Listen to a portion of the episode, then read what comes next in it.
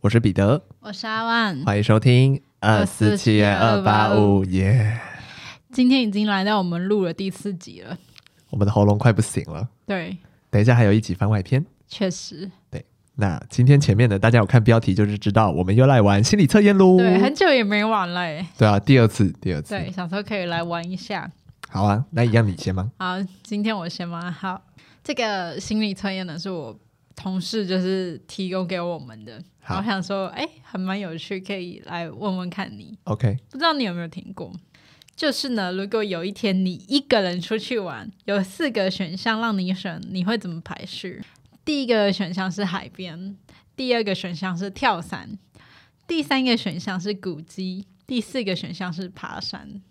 那我现在就是要排这四个。行程的顺序就对了。对，就是你会以哪个为优先？就你一个人出去玩的时候。哎，所以我是要选一个吗？还是是要排序它们？排序排序。嗯、呃，古迹，你刚刚说有古迹、海边、爬山跟跳伞嘛？对，第一个是海边，第二个是跳伞，第三个是古迹，第四个是爬山。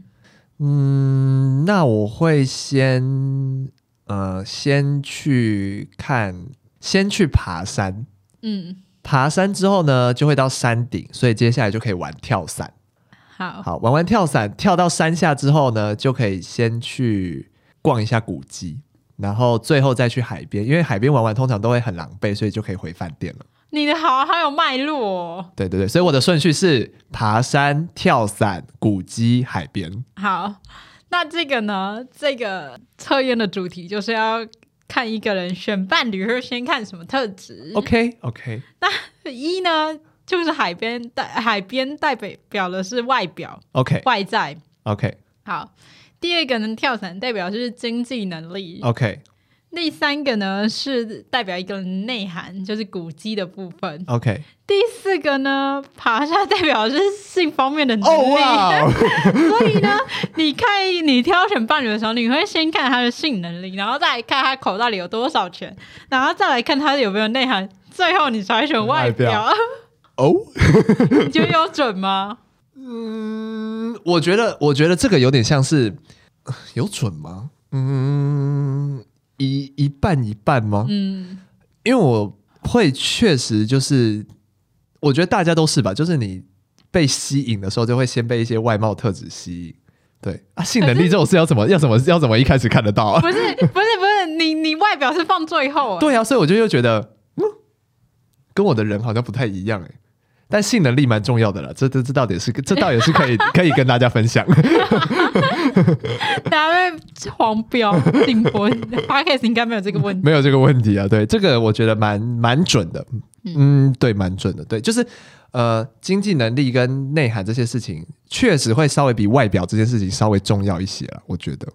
那你的顺序是什么？当初我的顺序，我的顺序是海边，然后再来可能是跳伞。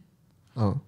我我就是一二三四海边跳伞，然后在古迹最后爬山。那你这几个选的是有什么脉络的吗？没有，就纯粹以我的喜好来选。哦，所以你会讲那个脉络，我刚蛮吓的，因为我没有听到，就是大家在玩一个，我没有听到他们有说脉络的问题。哦，因为我刚刚就想说这些事情要要那个嘛，要在一天内发生，嗯，然后我就想说怎么走的路线是最顺的。没有，他我都是以喜好选。哦，那我可能有点误会这个，对这个心理测验的，对啊，啊，这样我就是这样这样算起来，应该算是没有达到这个心理测验该要有的目的。其实也不会啊，因为这个心理测验，我觉得就是看你怎么想啊。哦，对对对，对啊，我居然用一个脉络在玩这个心理测验，对啊，我自己都吓到。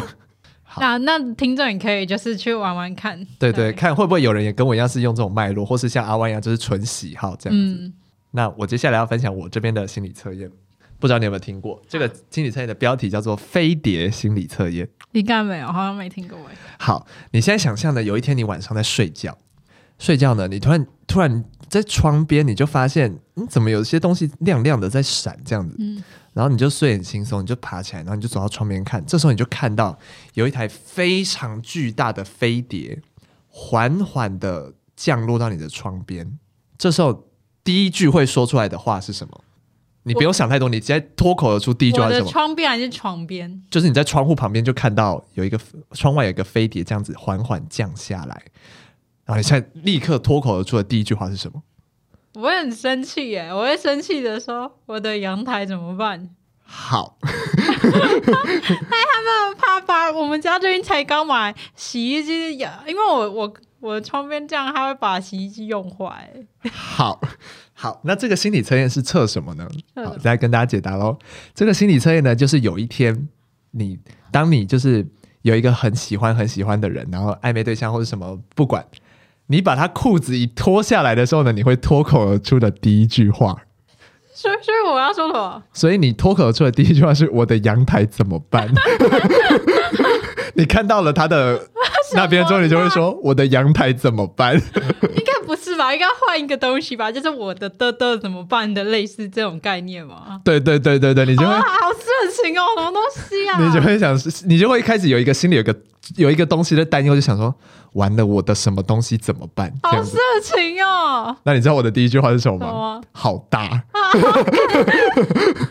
可，好可怕哦！干好大，好好笑哦。对，这就是可以，就是大家如果就是那种。气氛就是想要热络，啊、瞬间热络起来，好玩的啦，对对对，趣味性蛮好笑的，对对对对对，欢迎大家去跟一些不要跟什么主管上司玩这个心理测验了，你会被 fire。对，跟一些好朋友玩这个还不错。嗯，我还要准备一个了，可以再分享一个。好，可这个我接下来再分享一个，这个心理测验其实跟之前你有分享过的其实有点类似，蛮蛮像的是吗？对，好，现在呢，你我会给你四个东西。那你用这四个东西讲一个小故事。好，好，这四个东西是你自己，还有一个钥匙，跟一只兔子，还有一座桥，就这样。那你可以要用这四个东西讲一个小故事。好，好，有一天我在森林里面，对，然后我我跟呃我的伙伴就这只小兔子，我的小兔子身上还绑一个钥匙，嗯。比较好，钥匙在我身上，我自己身上就是挂了一个钥匙。嗯，然后我的旁边有的伙伴就是小兔子，它在那我的肩膀上。嗯。然后呢，我们今天的目标呢，要去一个糖果屋，嗯，然后我们就要去找到这个糖果屋，然后拿钥匙开启它。然后走着走着走着，然后就是有经过一些河流，然后我们就走过一个木做的小桥，没有很大，嗯，也没有很高，就只是为了要跨过这个溪流而已。嗯，然后就来到了这个糖果屋。OK，好，那我跟大家讲一下我当时候的故事是，我。转身出门之后，我要把我的那个门锁上，所以我拿钥匙把门锁上之后呢，我就牵着我的小兔子，然后呢，经过一座桥，就准备出去玩了。嗯，这样子。那这边呢，那，你当然就是代表你自己嘛。嗯。好，那钥匙代表的是财富。嗯。兔子代表是你的伴侣。嗯。桥代表的是你的一生。好，所以我们来总结一下阿万刚刚的故事呢，就是。你会身上带着你所有的财富，嗯，然后跟着你的伴侣一起前往某一个目标。那这个目标其实是穷极一生都会在追求的一个目标。我追求糖果屋，哎，对对啊，就是一个目标的概念，这样子。对，所以你们你会跟你的伴侣一起达成到人生尽头的一个目标，这样子。那我呢，就是会把我的财富全部锁起来，然后呢，哦，留给我自己的这种概念，然后跟着我的。就是我的财富是留给我自己的，那我就会跟我的伴侣一起去走完这一生，这样子的概念。对对对，就是一个跟刚刚比起来没那么下流的一个对对对 心理测对比较认真的一个心理测验这样子。但我刚刚的确有想要钥匙，因为我本来一开始钥匙是在想绑在。对，想绑在伴侣对，后来我我突然想说，不对，钥匙好像是一个蛮重要的东西，要是他在移动、跳跳跳或者怎样的过程把它用掉怎么办？所以我觉得还是挂在我自己身上。对，所以你的。财富还是掌握在自己手上，对，对，对，哇，蛮有趣的，对，对对对。那今天提供了三个心理测验，欢迎大家去跟大家玩。对啊，去跟朋友跨年、圣诞节可以玩。没错没错，尤其是刚刚的飞碟心理测验，我建议大家在圣诞趴的时候一定要玩哦。对啊，你会得到很多意想不到的答案哦。啊，可以匿名投稿。没错，我想知道大家的答案。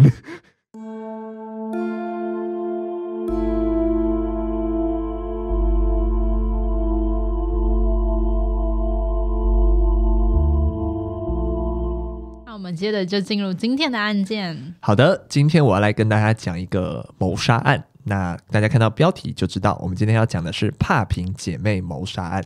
时间呢是发生在一九三三年的二月二号，时间蛮早以前的。地点呢是法国巴黎西南方两百公里左右的一个小城市，叫做利曼。发生了什么事情呢？这天晚上七点十五分左右，在利曼的当地呢有一个警局。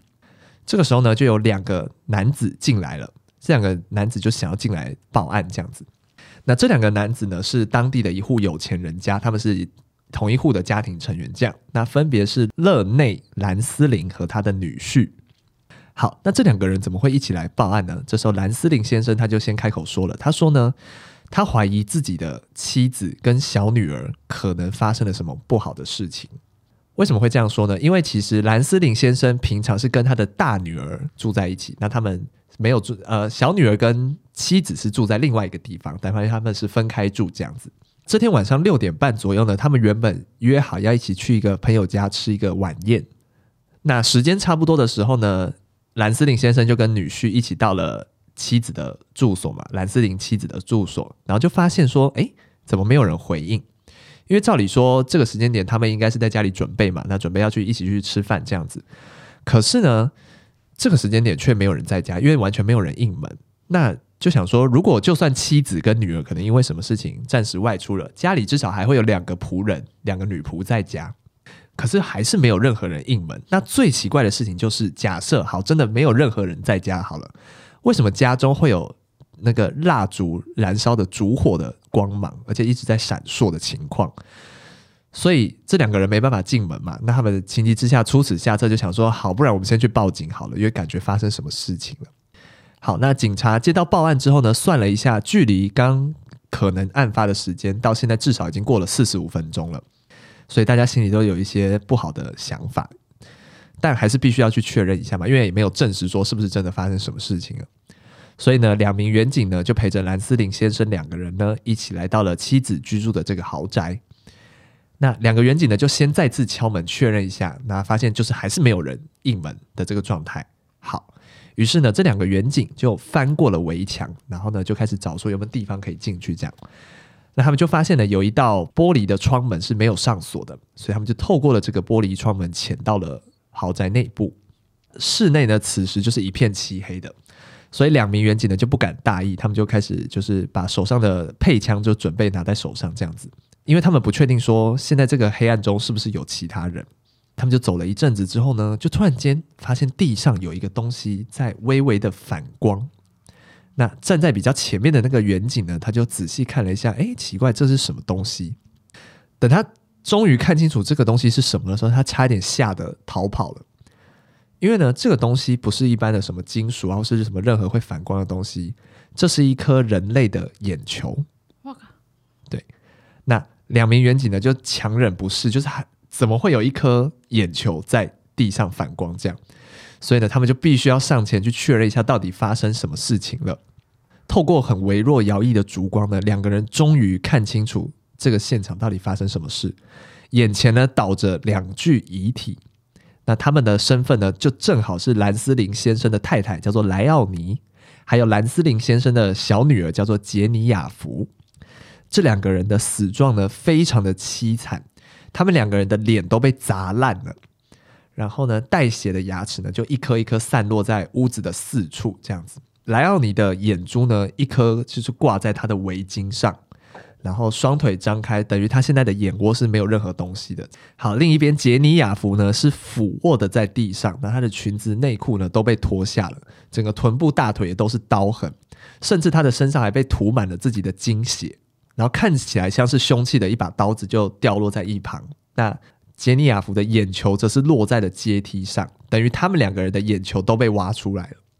然后再仔细看一下墙壁，墙壁上血迹喷溅了至少两公尺高，整个现场就很像被某种野兽肆虐过的那种场景。那这个场景当然不能让兰斯林先生看到嘛，所以他们就先暂时禁止兰斯林先生进入豪宅里面，并且呢，同时就呼叫了更多的警力到现场去支援。那这两个人呢，就继续在这个屋子内搜索，因为说不定这个凶手可能还躲在这个屋子的某个地方。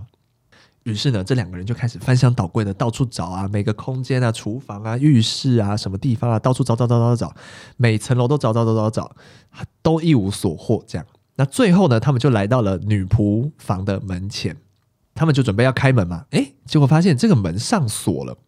那这时候他们就心想：难道说凶手躲在里面吗？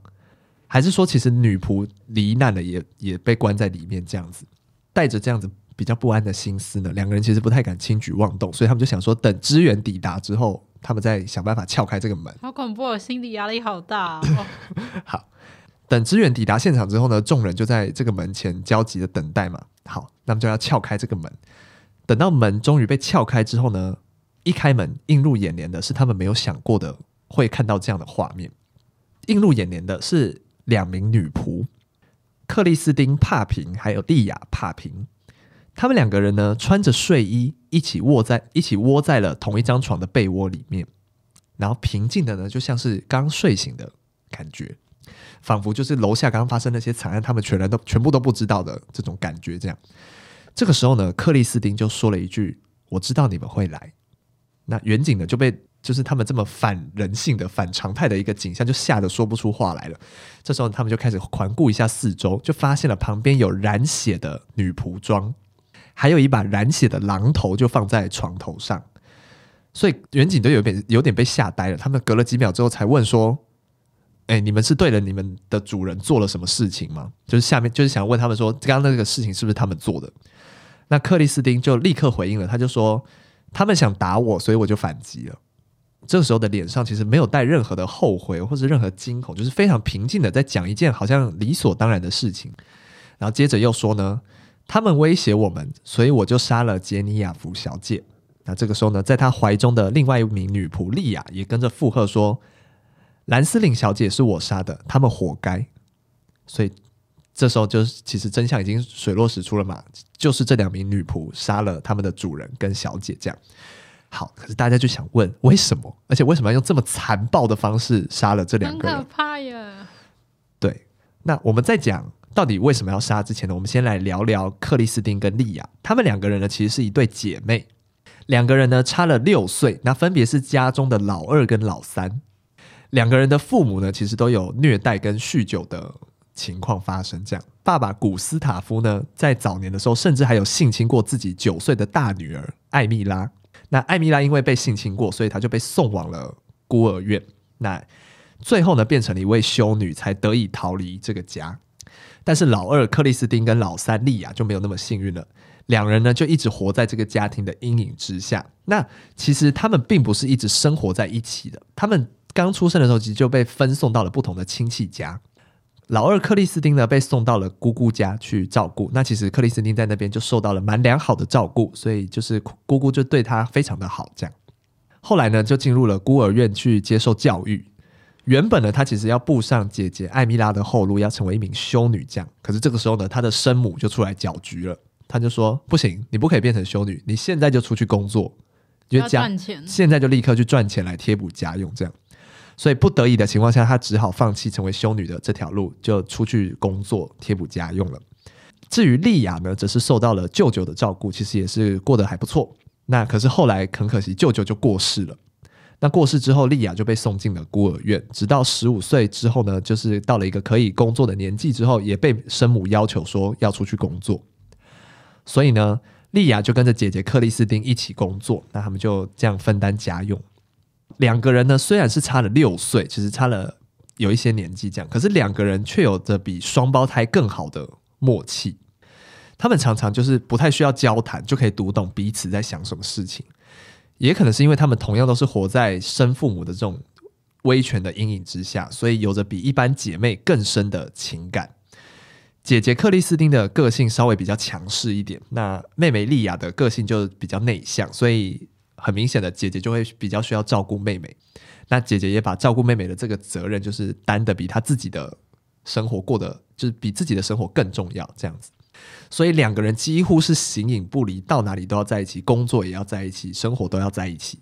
好，所以时间来到了一九二六年呢，二十一岁的克里斯汀跟十五岁的莉亚就来到了兰斯林夫人家里做帮佣，就是当女仆。那其实在这之前呢，他们也有过不少帮佣的经验，所以其实算是驾轻就熟。这次呢，要服侍莱奥尼夫人跟杰尼亚福小姐，就这样一直帮他们帮佣，其实帮了七年了。对，一直以来都其实非常的乖巧，相安无事。两个人就非常的服从这个家的规则，然后就一直就是没有发生任何事情。那在外人眼中也来说，其实这一对的女仆也非常的乖，然后感觉就是和乐融融，也没有说怎么会发生这样的事情，没有人想到会发生这样的事情。这一切都是要到了。有一有一阵子，莱奥尼夫人患上了忧郁症，好，情况就开始有一些变化。那那个时候的女仆呢，其实为了要时刻服侍主人的生活大小需求嘛，所以会跟主人们住在一起。那时候的女仆们一天要工作十四个小时，就是家里大大小小的一些狗屁倒灶的事情，全部都要他们做。那原本前七年的生活，我们刚刚提到嘛，虽然说莱奥尼比不是真的那种非常会体贴下属的那种主人。但至少一切都是按照他定的规矩来，那些规矩也不会说强人所难之类，就是一些很 normal 的这种，就是大家都可以遵守的，只要好遵守就相安无事这样子。那也都这样子过了七年。可是当莱奥尼患有忧郁症之后呢，他的情绪变得非常的不稳定，会开始向两姐妹提出一些非常不合理的要求。就他会故意找茬，比如说他会故意戴上那种纯白的手套，然后开始在家中附近到处摸那些角落，说：“诶，你看这里很脏，这里有灰尘，你没有扫干净。”这样，不然就是假设这个地方已经扫过了，他就会说：“没有，这里没有干净，你再扫一次。”然后扫完之后，他就说：“没有，我觉得没有干净，你再扫一次。”就一直要求他们重复扫扫过的地方，或是嫌弃他们的菜做得很难吃啊什么之类，就是让他们其实原本的家务的已经很繁忙了，现在又变得很多不必要的工作量又。增加了。面对这样子突然间性情大变、变得很恶劣的雇主呢，这两姐妹还是咬着牙撑下去了。但是呢，就到了案发的这一天呢，莱奥尼跟杰尼亚福，我们刚刚有提到嘛，他们原本要出门去吃晚宴，所以他们就是蛮赶着要出门的。好呢，但是家中的熨斗不知道为什么就是发生了故障，那这一故障就导致整栋房子跳电。这个时候呢，杰尼亚福就气急败坏，他就想说，到底发生什么事了？就是要去质问女仆，这样，甚至还作势要打她。此刻的克里斯汀呢，突然间就理智断线了，他就忍无可忍，他立刻扑向了杰尼亚夫，徒手挖出他的眼球。Oh my god！对，那这时候一旁的妹妹呢，也跟上了姐姐的行动，就扑上了莱奥尼夫人，一样挖出了她的眼球。这个时候呢，现场就惨叫声四起嘛。四个人就在地上扭打成一团。这个时候的克里斯汀已经杀红了眼，他就叫莉亚说：“你去厨房拿菜刀跟榔头。”接着呢，就开始长达了半个小时的各种花式虐杀这两个人，好像那种长久以来压抑的那些所有的不满，都在这此刻得到了宣泄。那半个小时过后，终于结束了犯行之后呢，这两个人就非常的心灵非常的平静，他们就。两个人就手牵手回到了女仆房里面，换下了那些染血的女仆装，然后就换上了干净的睡衣之后呢，就躺到了被窝里面，仿佛这刚刚一切什么都没有发生过。此刻，他们两个人终于可以好好的休息一下了的那种感觉。但事实上，就是这两个人杀人了，所以这个罪证就是蛮确凿的。那两个人就立刻遭到逮捕了。最后呢，两姐妹在被判刑前，其实有进行了精神鉴定，就是法官找来了三名不同背景的心理医生来现场做心理精神的判断。这样，那结果就发现呢，两个人的精神状态在犯案的当下应该是一切正常的，没有任何的精神疾病，所以他们其实可以为自己的行为负上全责。因此呢，姐姐克里斯汀就先被判处了死刑，那最后是以无期徒刑定验。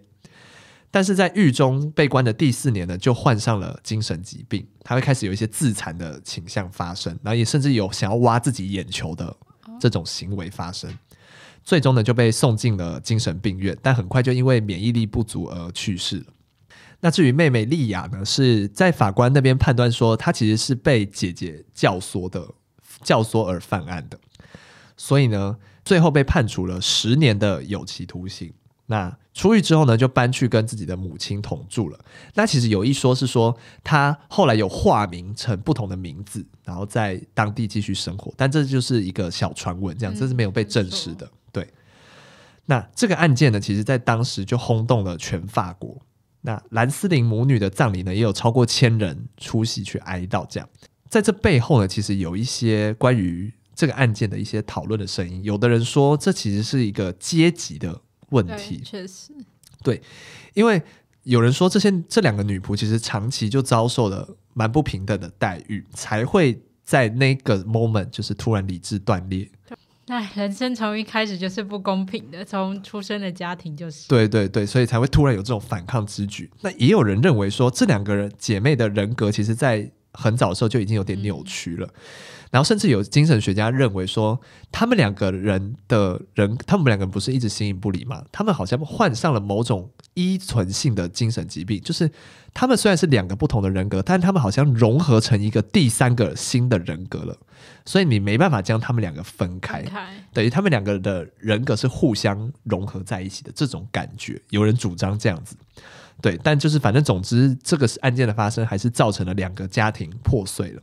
这个案件有名的程度呢，其实在后来被改编成了非常多的文学跟影视内容，其中包含有名的法国荒诞派剧作家尚热内的作品《女仆》，对，他就是在有点取取自这个女仆的案件这样，和前几年很有名的韩国电影《寄生上流》哦，也有也有取，因为如果大家有看过《寄生上流》的话，就会知道说，其实那也是有一家人混入一个豪宅家庭嘛，然后最后。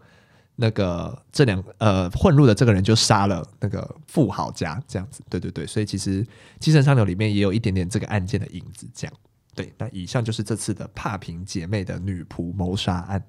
啊，太恐怖了，好像恐怖片哦，吓死了。对，其实前面在打稿的时候，我就想说，想要把那个把那个就是气氛营造的很像，就是一步一步一步这样推进的那个过程。对对对对对，所以稍微整理成这样的顺序。嗯，对，现在应该。